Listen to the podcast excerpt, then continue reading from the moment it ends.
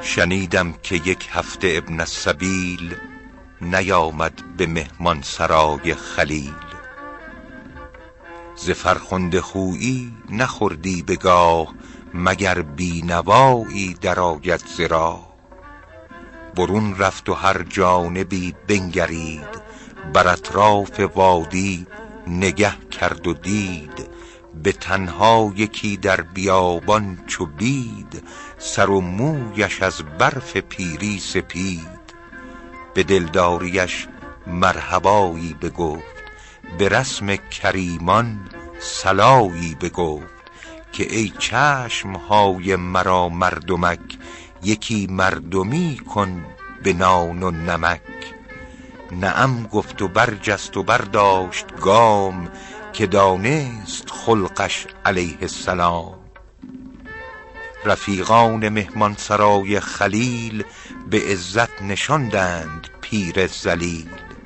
بفرمود و ترتیب کردند خوان نشستند بر هر طرف همگنان.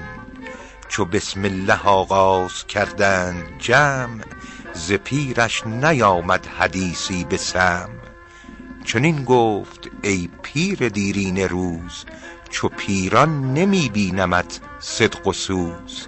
نه است وقتی که روزی خوری که نام خداوند روزی بری.